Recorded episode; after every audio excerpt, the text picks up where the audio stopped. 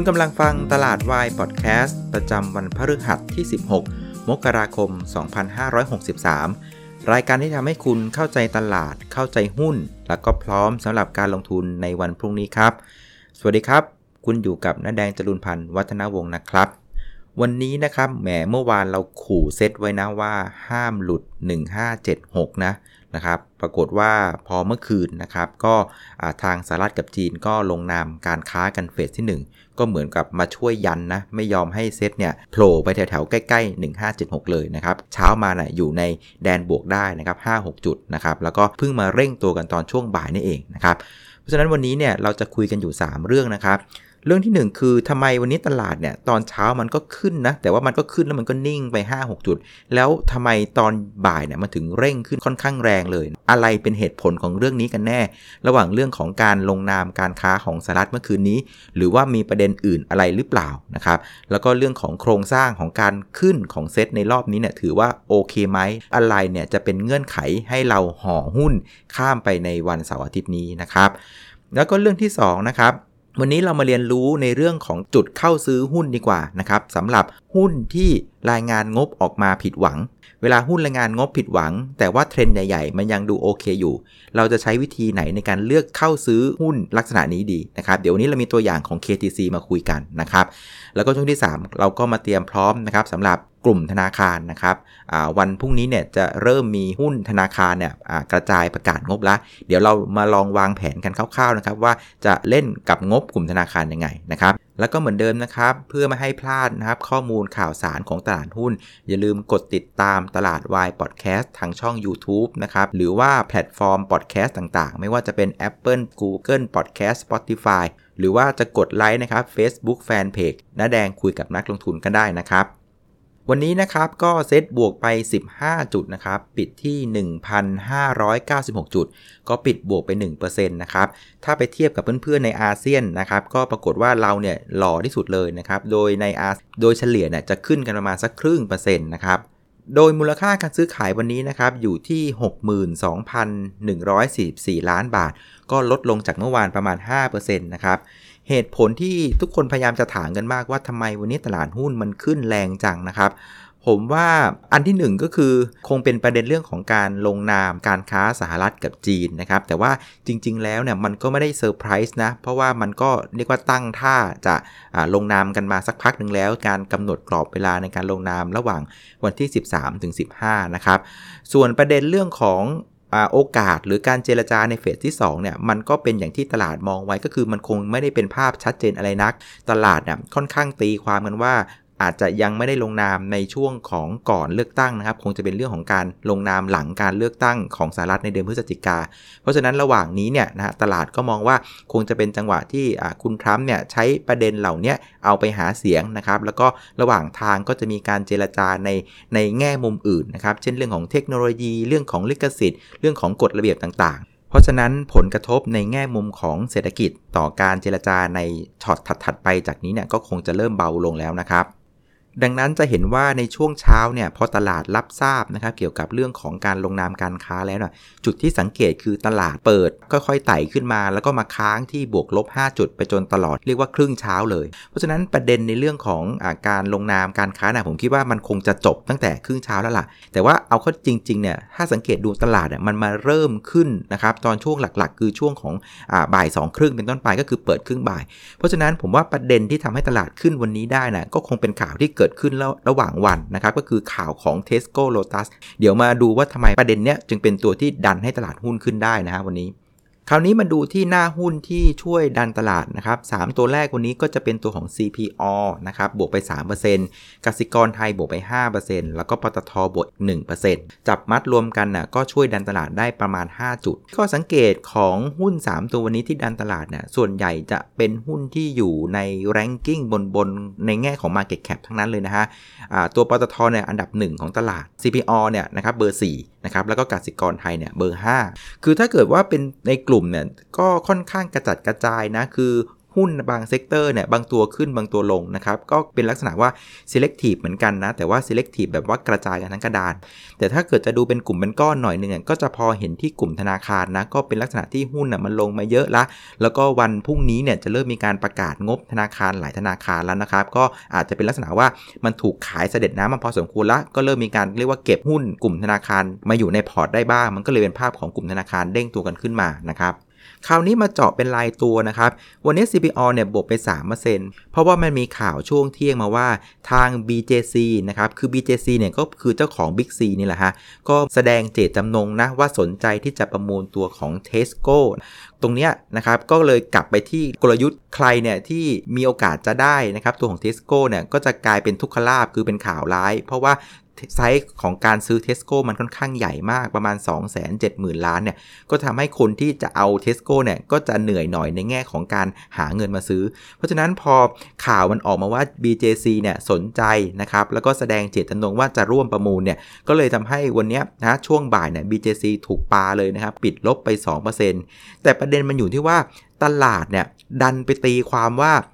BJC อะ สนใจจะประมูล คือตลาดไปตีความว่า BJC ชนะนะ ทั้งๆทที่อีกมุมหนึ่งต้องไม่ลืมว่า CPO เองหรือ CPN เองก็คือกลุ่มเซนทันเนี่ย คือเขาไม่ได้พูดนะว่าเขาไม่เอา เพียงแต่ว่าวันนี้ข่าวมันออกมาว่า BJC พูดว่ามีความสนใจที่จะประมูล แต่ตลาดดันไปตีความว่า BJC เอาและ CPO กับ CPN ไม่เอา เราก็เลยเห็นหุ้นอย่าง CPO เนี่ยบวกไปถึง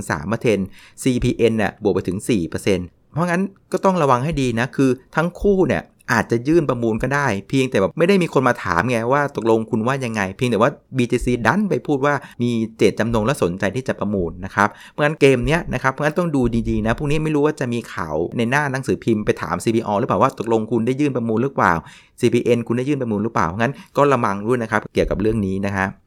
ซึ่งด้วยการที่ CPO เนี่ยนะครับ Market Cap ก็ใหญ่เป็นอันดับ 4 ของตลาด CPN ก็ไม่ใช่น้อยๆนะครับ พอ 2 ตัวเนี้ยกระตกขึ้นมาเนี่ยก็เลยจะให้เหมือนกับตลาดนะตกใจนะ ไล่ซื้อหุ้นกันแหลกลานเลยนะครับ ทั้งกลุ่มธนาคารก็เด้งนะครับ ค้าปีกก็เด้งยกเว้น BJC ผมว่าอันเนี้ยน่าจะเหมือนเป็นเชื้อไฟที่ทำให้ตลาดอะสะดุ้งนะครับสะดุ้งซื้อกันในช่วงบ่ายนี้นะครับ แต่ว่าอย่างไรก็ดีนะ ก็มีหุ้นที่กดตลาดเช่นกันนะครับ อันดับหนึ่งวันนี้ที่กดตลาดก็คือ AWC นะครับ ลบไป 3% BJC ลบไป 2%ก็อย่างที่เล่าให้ฟัง แล้วก็ตัวของ KTC เนี่ย ลบไป 4%คือในเคสของ AWC ก็เหมือนกับข่าวเมื่อวานที่ผมเล่าให้ฟังเนาะคือเรื่องของกำลังการให้บริการคือจำนวนห้องของโรงแรมเนี่ยเพิ่มขึ้น 4%แต่ราคาหุ้นขึ้นไปถึง 9%มันก็ไม่สมเหตุสมผล มันก็สมควรที่จะปรับตัวลงมานะครับ ส่วนในกรณีของ KTC นะครับก็เป็นเรื่องของงบการเงินนะครับ ก็คือเมื่อคืนที่ผ่านมานะก็ประกาศงบออกมา จริง ๆ งบเนี่ยก็ถือว่าเป็นไปตามที่ตลาดคาดนะครับ แต่ว่าดูโมเมนตัมของกำไรเนี่ยตลาดชักจะไม่ค่อยจะรักมากเหมือนเดิม เพราะว่าช่วง 2 ปีที่ผ่านมานะ่ะคือ KTC เขาทำดีมากครับ ตอนปี 60น่ะกำไรเขาโต 30%ตอนปี 61น่ะกำไร 55%แต่พอปีเนี้ยปี 62 ที่ประกาศงบปีออกมานะกำไรเนี่ยเหลือโตเพียงแค่ 8%เองนะครับ เพราะฉะนั้น 30 55 ลงมาเหลือ 8 เนี่ย ความหล่อของ KTC มันก็เลยเบาลงไปเยอะ ในขณะที่ประเด็นของ NPL เนี่ยก็ยังคงมีอยู่แม้ว่าจะคุมได้ดีนะ ส่วนในเรื่องของแนวธุรกิจเองเนี่ยด้วยความที่ธุรกิจบัตรเครดิต มันจะมีกลิ่นไอของการจับจ่ายใช้สอยแบบฟุ่มเฟือยนิดนึงนะครับ มันก็เลยทำให้พอภาพของดัชนีความเชื่อมั่นผู้บริโภคเนี่ยมันไม่ค่อยแข็งแรงเท่าไหร่นะเรื่องของการจับจ่ายใช้สอยนะคนก็เลยกังวลว่าธุรกิจบัตรเครดิตในปี 63เนี่ยอาจจะยังค่อนข้างเหนื่อยเหมือนกันนะครับ ซึ่งแม้ว่าวันนี้นะครับ KTC จะปรับตัวลงถึง 4%นะครับ ปิดที่ 34 บาท 75 ซึ่งผมเนี่ยลองเข้าไปดู PE ratio สำหรับปี 63 นะ ก็เริ่มลงมาน่าสนใจแล้วนะอยู่ที่ 12 เท่านะครับ แต่ว่าถ้าไปเปรียบเทียบกับตัวของ EON เนี่ย ตอนนี้ EON อยู่ 10.5 นะครับ EON ก็ยังคงจะถูกกว่า ส่วนประเด็นของ KTC เนี่ยแม้ว่า PE มันเริ่มลงมาต่ำน่าสนใจนะครับ แต่ในเรื่องของ timing เนี่ยผมยังคิดว่าอาจจะรออีกสักแป๊บหนึ่งนะครับ เดี๋ยวผมจะมาอธิบายในเซสชันที่ 2 ในเรื่องของการหาจังหวะเข้าหุ้น ในลักษณะที่ผลการดำเนินงานออกมาในลักษณะค่อนข้างผิดหวังนะครับส่วนในภาพของผู้เล่นตลาดวันนี้นะครับ นักลงทุนสถาบันนะครับ ก็พลิกกลับมาเป็นซื้อแล้วนะครับ1,222 ล้านบาท ยังคงเป็นอารมณ์เดิมนะครับ เมื่อไรที่เราเห็นตลาดที่อยู่ดีๆ กระชากขึ้นแรงๆเนี่ยตกใจซื้อหนักๆเนี่ยก็มีอยู่ท่านเดียวนะฮะส่วนนักทุนต่างชาตินะครับ ยังคงไม่ทำให้เราผิดหวังนะครับ ยังคงขายต่อเนื่อง อันนี้ขายเป็นวันที่ 6 แล้วนะครับ ขายอีก 1,952 ล้านบาท รวมก็ขายไป 7,000 กว่าล้านแล้วนะครับ ผมคิดว่าในมุมของนักลงทุนสถาบันนะเราอาจจะมองอย่างนี้นะ คือตอนนี้นะฮะ ผมว่าตราบใดที่เรายังเห็นหุ้นนะครับดาวโจนส์ NASDAQ S&P ยังคงทำออทามไฮอย่างต่อเนื่องเนี่ยในแง่ของความเซ็กซี่ในเรื่องของการเติบโตของกำไรเนี่ยถ้าผมเป็นนักทุนต่างชาตินะ ผมก็ยังคงเอาเงินไว้ที่ต่างประเทศแหละนะครับคือตลาดหุ้นต่างประเทศก็ยังคงเซ็กซี่กว่าบ้านเรานะครับงั้นเราคงจะต้องรอว่าเมื่อไหร่เนี่ยตลาดหุ้นในสหรัฐมันเริ่มอิ่มเต็มที่สักทีจนมันแพงซื้อไม่ไหวนะอันนั้นอาจจะเป็นโอกาสของเราสำหรับนักทุนต่างชาตินะครับ เพราะฉะนั้นนะครับก็คงเหมือนเดิมครับ ปีนี้ผมว่าครึ่งปีแรกนะยังคงถูกขับเคลื่อน โดยนักลงทุนสถาบันเป็นหลัก ดังนั้นการเล่นหุ้นนะครับ การถือหุ้นนะครับ ผมว่าก็ต้องดูทิศทางลมของสถาบันให้ดีนะครับ แต่ด้วยความเคารพนะครับ ผมก็รู้จักพี่ๆ fund manager หลายท่านนะครับ ก็พูดตรงๆว่านักลงทุนสถาบันสมัยนี้เนี่ยไม่เหมือนสมัยก่อนนะที่ซื้อแช่ถือกันยาวๆ สมัยนี้เนี่ยพอปัจจัยอะไรเปลี่ยนไปนะเขาก็พร้อมที่จะปรับพอร์ตทันทีนะครับ เพราะงั้นเพื่อนๆทุกคนเนี่ยโอเค ช่วงนี้เรารู้แหละต้องตามสถาบันเป็นหลักนะครับ แต่ว่าอย่าอย่าซื้อแล้วก็นิ่งนะคือต้องอัปเดตตลอดเวลานะครับมีอะไรเปลี่ยนปุ๊บสถาบันเปลี่ยนทันทีเราก็อย่าลืมเปลี่ยนด้วยนะครับ สรุปวันนี้นะครับภาพตลาดเนี่ยก็ถือว่าปิดได้ดีนะครับ คืออย่างน้อยอันที่ 1 คือมันเป็นการคอนเฟิร์มนะครับ คือการทะลุ 1,585 ได้โดยที่นักลงทุนสถาบันกลับมาซื้อเนี่ยอย่างน้อยมันก็เป็นการคอนเฟิร์มว่าบริเวณ 1543เนี่ยเป็นจุดต่ำสุดของรอบไปละนะครับเพราะงั้นเวลาเราเจออะไรที่เป็นจุดต่ำสุดไปแล้วเนี่ยเราก็สบายใจในประเด็นหนึ่งนะครับแล้วก็อันที่2เนี่ยตอนนี้ถ้าดูแท่งเทียนดีๆเนี่ยเซตกลับมาปิด จ่อนะครับเส้นค่าเฉลี่ย 200 สัปดาห์อีกแล้วนะครับที่บริเวณ 1602 ถ้าเพื่อนๆจำได้หลาย EP ที่ผ่านมานะเราพยายามสื่อเสมอว่าบริเวณ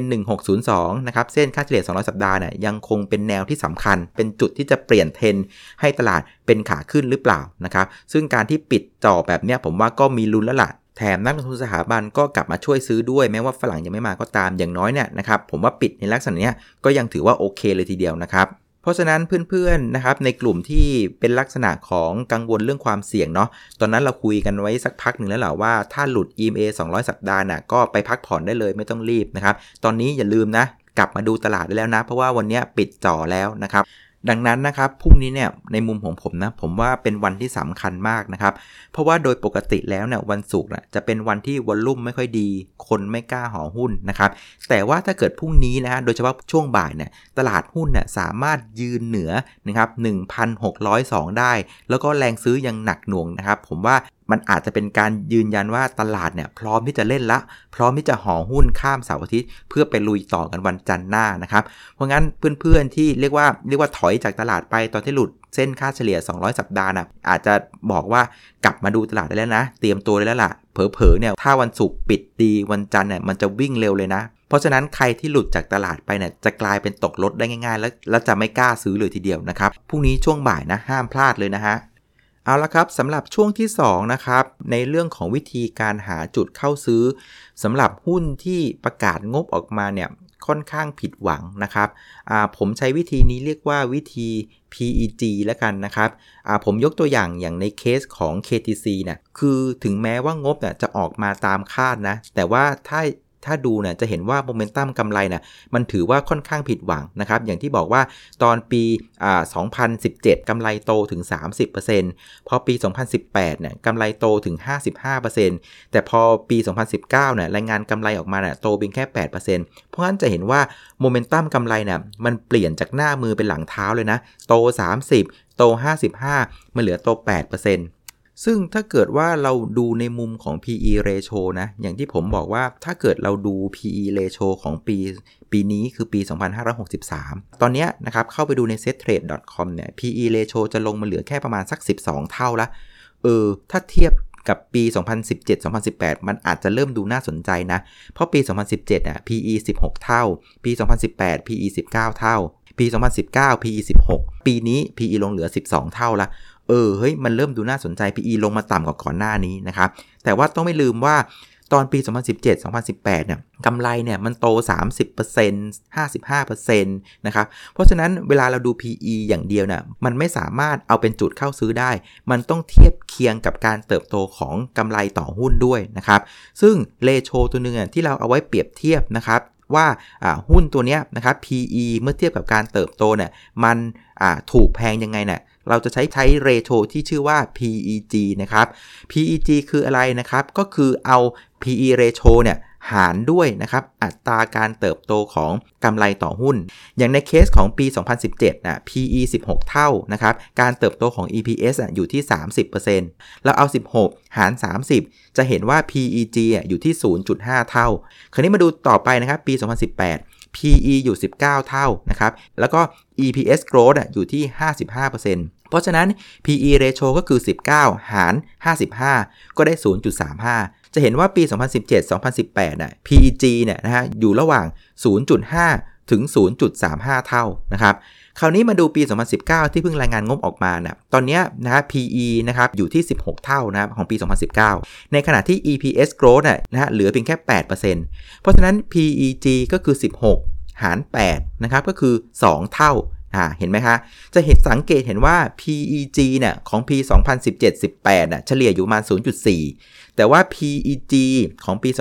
2019 สูงถึง 2 เท่านะครับ มันก็เลยทำให้เห็นว่าแม้ว่าถ้ามองในแง่ของ PE ratio เนี่ยตัวของ KTC เนี่ยจะลงมาต่ำละ ตอนนี้อยู่ที่ 16 เท่า แต่ถ้าเทียบในมุมของ PEG เนี่ยจะสังเกตว่ายังอยู่ค่อนข้างสูงนะ คือ 2 เท่าเมื่อเทียบกับการเติบโต